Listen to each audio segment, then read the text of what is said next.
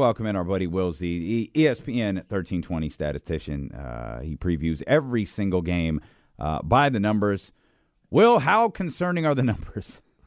Oh man, the Magic are probably them and the Raptors. I think are just the teams that scare me the most. Just it's a tough matchup for them, um, especially with the recent narrative around Kings points in the paint. Um, so last time the two teams played, the Magic scored 78 points in the paint, which is the most that the Kings have allowed all season. Um, they catch a break with Bol being out, at least last that I saw. Um, but it's just their length is so unique and seems like an Achilles heel for the Kings almost. What I don't know if the numbers can can show this or not, but earlier in the season, the Kings were rebounding um, really well. You know, defensively, mm-hmm. and I don't know about offensively, but it seemed like defensively they were doing a really good job on that. Are the numbers still the same, or or have they've gone down? Like the fact that they have a, a problem on the boards, or you know, a problem with with like is that is the rebounding issues? Is there really an issue, or is it just kind of our figment of our imagination? Yeah, they've always been bad at offensive rebounds. Um, but for rebounding now on the season, they're getting 32.9 defensive rebounds a game, which is 18th in the NBA. And you're right, earlier they were pretty high in the standing or in the rankings for defensive rebounding. Mm. Um, it looks like in the last few games, they've gotten defensive rebounds 21 against the Lakers, 32, 33, 33, 28, 23, 31. So it's just dipped to compared to earlier in the season. They're around 37, 38, 35. Mm. So yeah, you're you nailed it, Kenny. Uh, 78 points in the paint on November mm-hmm. 5th against the Orlando Magic. They gave up 78 points in the paint. Jeez. And they gave up what what did we just say 70 uh, on Saturday night against the Los mm-hmm. Angeles Lakers.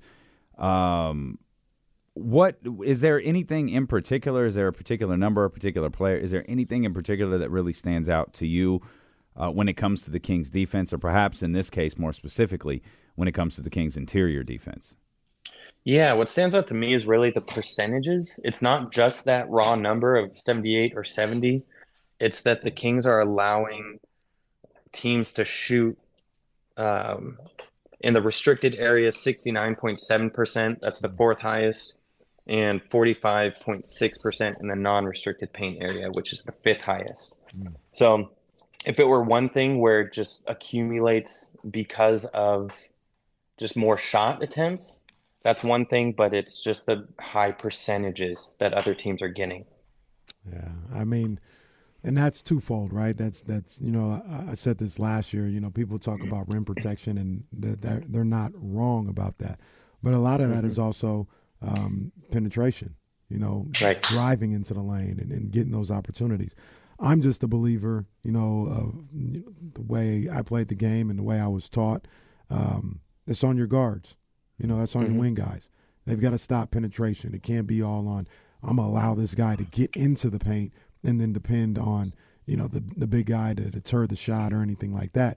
You've got to keep guys out of the paint with how you defend on the perimeter and it seems like that's been a bit of a struggle so far, or as of late. Yeah, and there's no way to really find that in terms of the numbers, but it's exactly what Mike Brown said in the press conference after the Lakers game is just helping earlier, and he just seems upset at the players for not kind of following his defensive scheme almost. Hmm. Um, again, I wish there were a way to kind of find perimeter pressure or per, like find how many people are getting straight line drives, but uh, it's got to start out on that perimeter, like you're saying.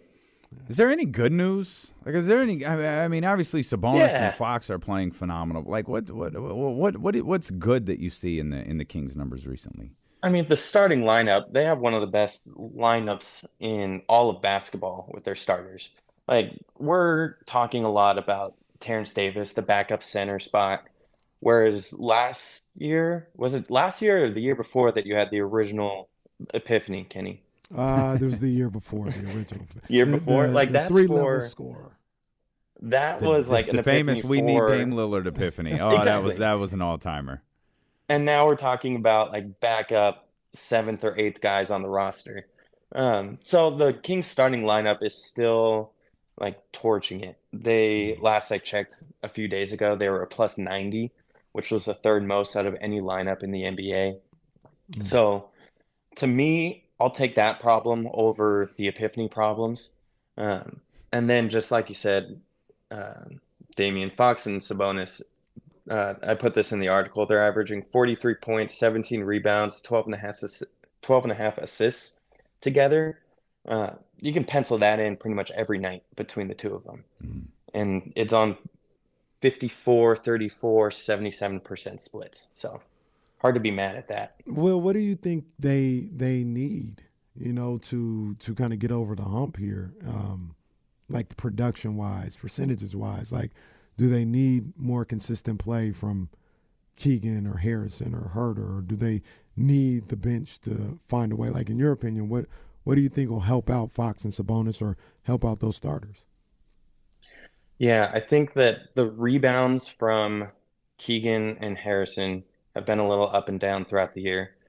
Um, so kind of more consistent rebound production from that three and four spot, and then just the bench production of Mike Brown seems to be so heavily invested on the bench defense Mm. that the offense has really sputtered from them. So to me, that's kind of the two things that stand out at first thought. How do they win tonight? What's the what's the, what the, the the the number one reason they win tonight would be what? Three pointers. Oh, geez. It's yeah. Um, I mean, What- What's at the three point, game, three pointers made and three pointers given up? It, they, they both Right. work. It, it, it doesn't matter which one we're talking about. I'm as anticipating Orlando to have another high inside scoring night, just given their roster makeup. Um, but last game, the Magic went four of 23 from three, and the Kings went 15 of 40. So Four they of can twenty match- three. You said that you said Yeah. Orlando went four of twenty three. Mhm. Weren't they up twenty in that game? Yeah, yeah, it's pretty wild. That surprised me when I look back at it. Wow. And they're uh, below average. They're like 18th in terms of three point percentage on the season. So I think the Kings should win that battle. Uh, but if the Magic are going to get going inside, then the Kings have to make up for that difference Mm. from beyond the arc.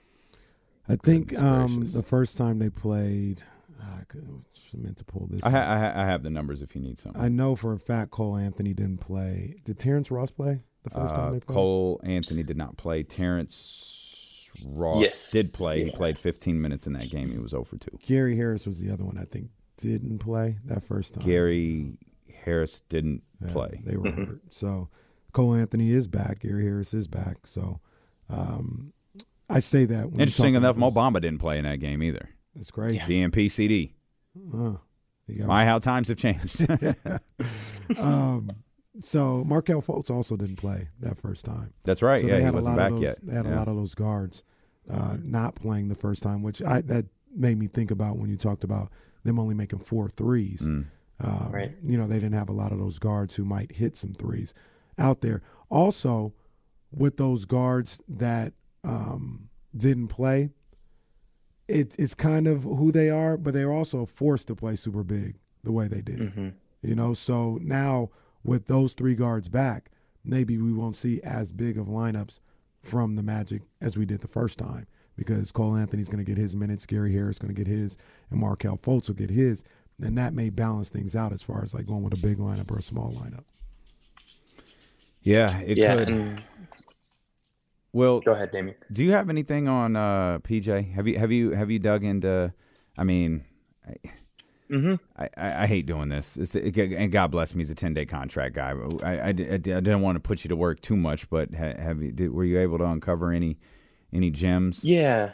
Yeah, I looked a little yesterday after they made the signing. Um, for guys like him, I like to look at really kind of defense and how they're doing um, guarding shots. So he held opponents to 4% under their season averages. Um, that's a really good defensive metric that I like to key in on. Uh, that ranked 39th out of the 440 players who defended at least 50 field goals. So it's a really good mark. and then he made his wide open threes at 43.8%. So, in terms of, I feel like that's the type of things you would be looking a classic like three and D, spot shooting, um, get out there, guard on the perimeter type guy. Those are the kind of two things that stood out to me about him.